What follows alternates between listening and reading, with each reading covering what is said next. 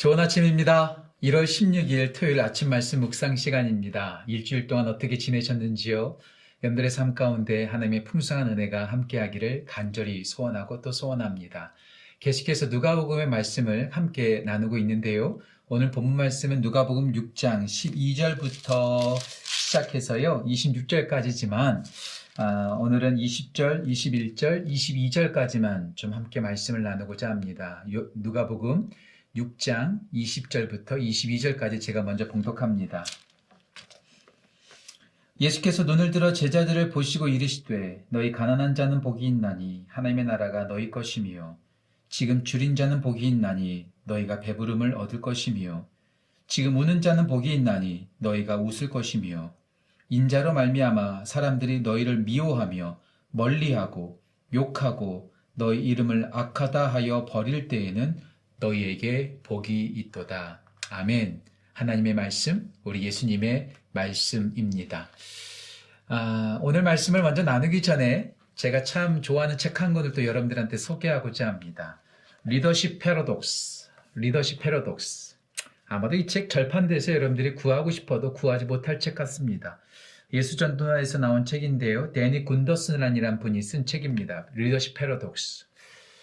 어, 예수님께서 가르쳐 주시는 가르침이 세상의 가르침과 역설적인 패러독스, 역설적인 것들이 참 많습니다. 반대되는 경우가 참 많죠. 세상은 높아지라고 말합니다. 하지만 우리 예수님께서는 낮아지라고 말씀하시죠.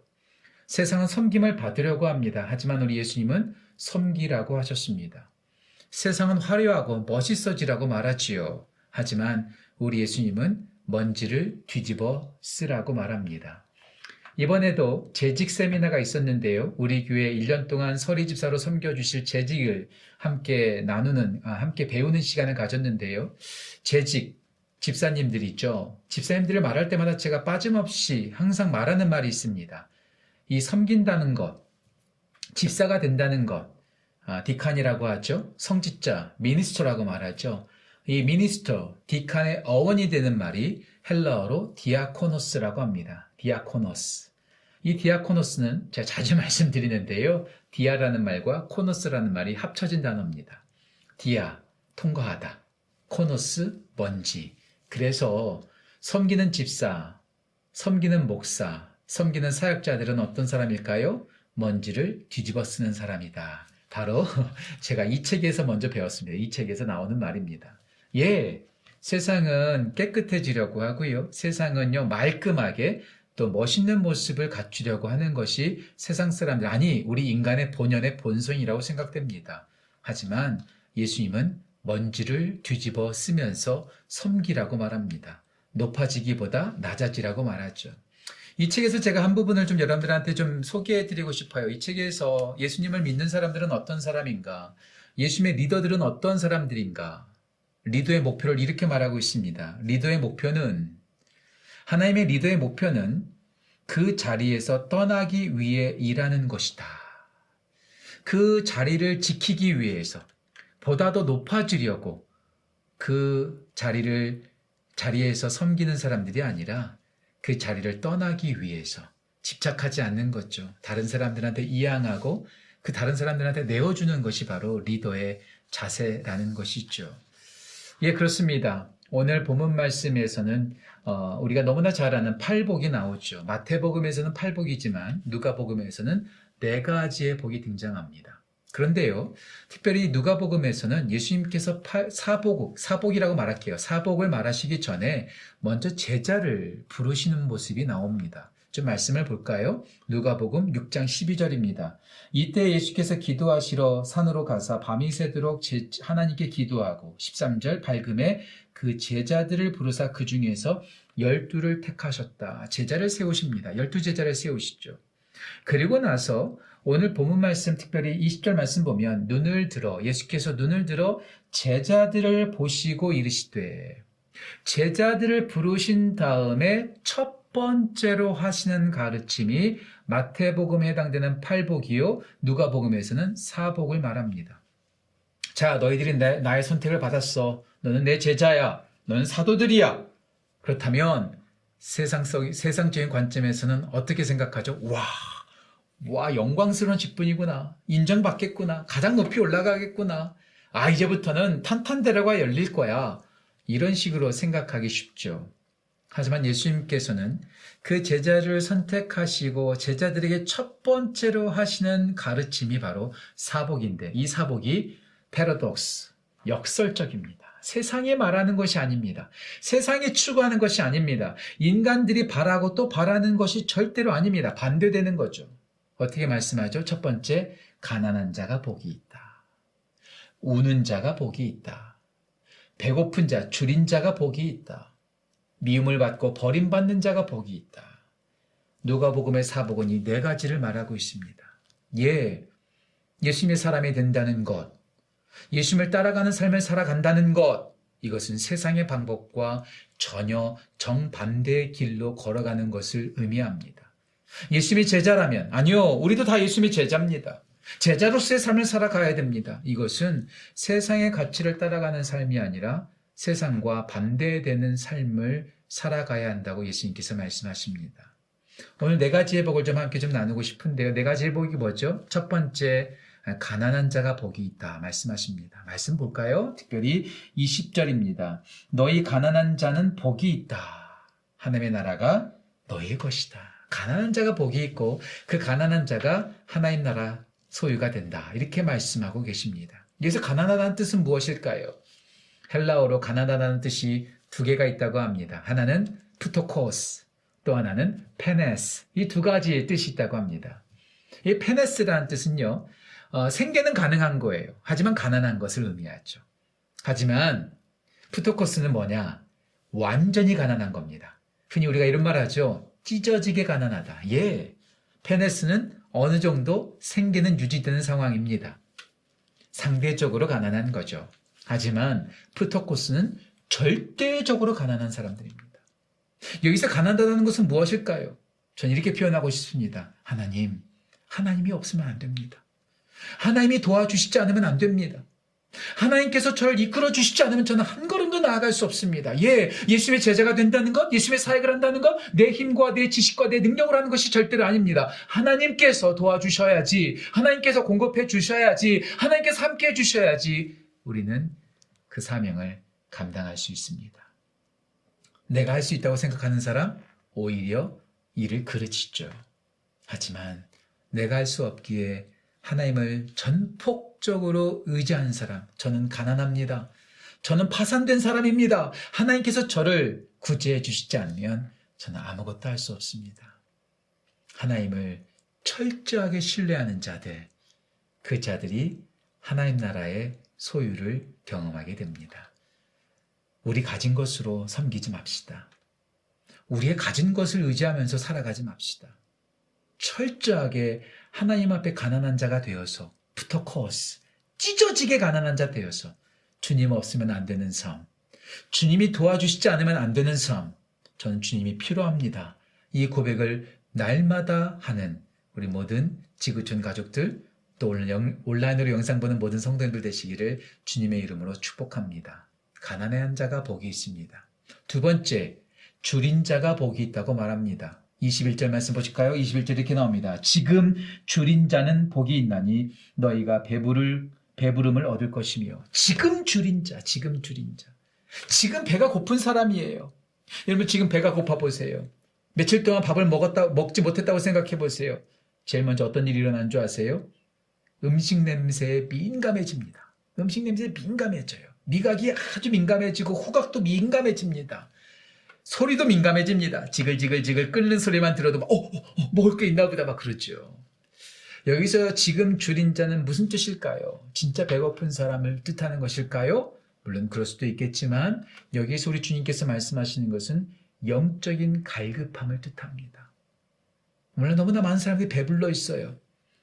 너무나 많은 것을 가지고 있어서 주님이 필요 없다고 말합니다. 하지만 우리 가운데 진짜 갈급해야 될 것은 무엇일까요? 바로 은혜에 대한 갈급함. 말씀에 대한 갈급함. 말씀이 우리의 양식이잖아요. 기도가 우리의 호흡이잖아요. 양식과 호흡 없으면 우리는 살아갈 수 없잖아요. 그 말씀과 기도에 정말로 갈급해하는 것. 그래서 하루하루 내가 음식으로 살아가는 것이 아니라 하나님의 말씀으로 살아가고 우리가 우리 호흡으로 살아가는 것이 아니라 하나님께 기도하는 호흡으로 살아가는 것, 하나님께 갈급한 삶을 살아가는 것, 그 사람이 복이 있고 그 사람을 하나님께서 충분하게 채워주신다라고 말씀하십니다. 하나님, 전 하나님이 필요합니다. 그리고 하나님의 은혜에 갈급합니다. 이 고백이 우리 모두에게 있기를 간절히 소원합니다. 세 번째, 어떤 사람이 복이 있다고 말하시죠? 예, 우는 자가 복이 있다라고 말합니다. 말씀 보실까요? 21절 후반부인데요. 지금 우는 자는 복이 있나니 너희가 웃을 것이며 우는 자, 우는 자. 최근에 이동훈 목사님께서 세미나 하시는 내용을 제가 좀 듣게 되었는데요.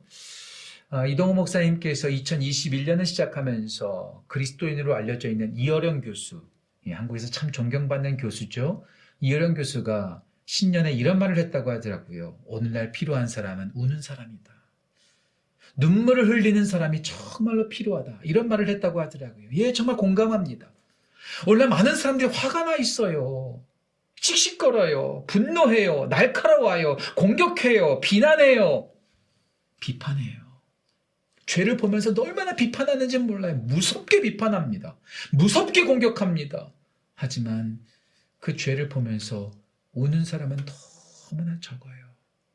여기서 운다는 것은 무슨 뜻일까요? 아파서 우는 것이겠죠. 근데 무엇에 아파하는 것일까요? 죄를 보면서 아파하는 거예요. 내 속에 있는 죄악을 보면서 아파하는 것이죠. 사도 바울이 그 속에 있는 그 악을 보면서 죄를 보면서 오호라 나는 곤고한 자로다 고백했던 것처럼 내 속 안에 있는 그 부정함, 더러움, 불결함을 보면서 눈물 흘리는 거죠. 그리고 세상의 죄악을 보면서 신랄하게 비판하고 화를 내고 진노하는 것, 물론 그런 사람도 필요합니다. 하지만 이 시대는 우는 사람, 그 죄악을 보면서 아파하는 사람이 복이 있다고 우리 예수님께서 말씀하십니다. 여러분들은 죄를 보면서 화를 내십니까? 아니면 눈물을 흘리십니까? 여러분들은 여러분들 안에 있는 죄악을 보면서 끝까지 감추려고 들키지 않으려고 방어막을 씌우고 있습니까? 아니면 여러분들 안에 있는 그 부정을 보면서 눈물 흘리며 주님께 회개하고 계십니까? 우리 가운데 필요한 것은 분노가 아니라 눈물입니다. 나를 감추고 방어하는 것이 아니라 내 죄에 대해서 아파하면서 회개하는 사람이 필요합니다. 우리 예수님은 가난한 자가 복이 있다고 말합니다. 하나님 필요합니다. 우리 예수님은 줄인 자가 복이 있다고 말합니다. 하나님 주님께 갈급합니다. 우리 또 예수님께서는 오는 자들이 복이 있다고 말합니다. 하나님 우리의 죄에 저희는 아파하며 눈물을 흘립니다. 이런 고백들을 우리 모두가 저부터가 그런 고백을 하기를 소원합니다. 마지막 복은 무엇일까요? 예, 22절입니다. 제가 읽겠습니다. 인자로 말미암아 사람들이 너희를 미워하며 멀리하고 욕하고 너희 이름을 악하다 하여 버릴 때에는 너희에게 복이 있도다. 전 여기서 좀 주목하고 싶은 단어가 인자로 말미암아 예수님으로 말미암아 미움을 받고 멀리하게 되고 멀림을 당하게 되고 욕을 받고 악하다 악하다는 취급을 받아서 버림당할 때 그 사람이 복이 있다는 거예요. 오늘날 교회가 많은 지탄을 받고 있죠. 예수를 믿는 사람들이 비난을 받고 있습니다. 대부분 교회가 왜 비난을 받을까요? 대부분 예수를 믿는 사람들이 왜 욕을 먹을까요? 예수님 때문에 욕 먹을까요? 예수님 때문에 비난을 받을까요? 전혀 그렇지 않습니다. 에, 물론 그런 경우도 있습니다. 예, 전혀 그렇지 않다는 말은 제가 취소하겠습니다. 어느 정도 있죠. 하지만 대부분 우리가 잘못해서 우리가 욕심을 부려서 우리가 이기적이어서 우리의 탐욕 때문에 우리의 고집 때문에 우리의 죄악 때문에 우리의 불순종 때문에 우리가 미움을 받고 손가락질 당하는 경우가 더 많지 않나요? 인자로 말미암아 인자로 말미암아 버림을 받는 자가 복이 있다. 예수님 때문에 욕을 먹으셨나요? 예수님 때문에 버림당하신 적이 있으신가요? 예수님 때문에 비난을 당하신 적이 있나요? 그 자가 복이 있다고 말합니다. 어떤 어려움이 있다 할지라도 우리의 고집과 우리의 맹종 때문에 예수님의 얼굴에 먹칠하는 것이 아니라 예수님의 뜻대로 살아가기 위해서 예수님의 뜻대로 살아가다가 복을 받는 미움을 받아서 복을 받는 귀한 은혜가 우리 모두에게 있기를 간절히 소원합니다. 우리는 너무나 힘이 많다는 게 문제입니다. 우리는 너무나 배부르다는 게 문제입니다. 우리는 울지 않고 있다는 게 문제입니다. 예수님 때문에 비판과 욕을 먹지 않고 있다는 것이 문제입니다. 오늘 예수님께서 제자를 부르시고 제자들에게 첫 번째 가르침을 하십니다. 그 가르침은 제자들을 향한 가르침, 예, 우리 모두를 위한 가르침입니다. 예수님의 그 패러독스, 세상과는 반대되는 그 가르침, 가난하여 주님이 필요합니다. 배고파서 주님께 갈급합니다. 죄 때문에 눈물 흘립니다. 예수님 때문에 욕을 얻어먹습니다. 그런 패러독스, 역설적인 축복, 열석, 여- 역설적인 복을 누리는 우리 모든 성도님들 되시기를 주님의 이름으로 축복합니다. 내일 주일입니다. 내일 주일 예배를 위해서 기도해 주십시오. 그리고 오늘 함께 나눈 이 말씀처럼 하나님, 우리가 세상 사람들처럼 똑같이 살아가지 않고 역설적인 복, 역설적인 축복, 역설적인 가르침을 따라 살아가는 예수님의 사람들로 세워지게 하여 주옵소서.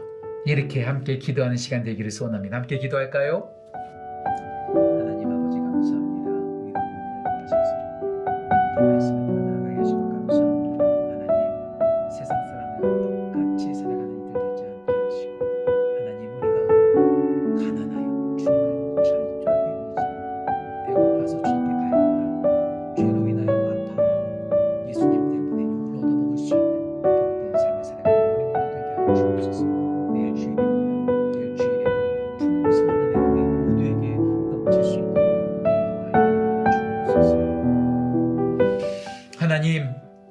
세상 사람들처럼 똑같이 살아가는 이들 되지 않게 해주십시오.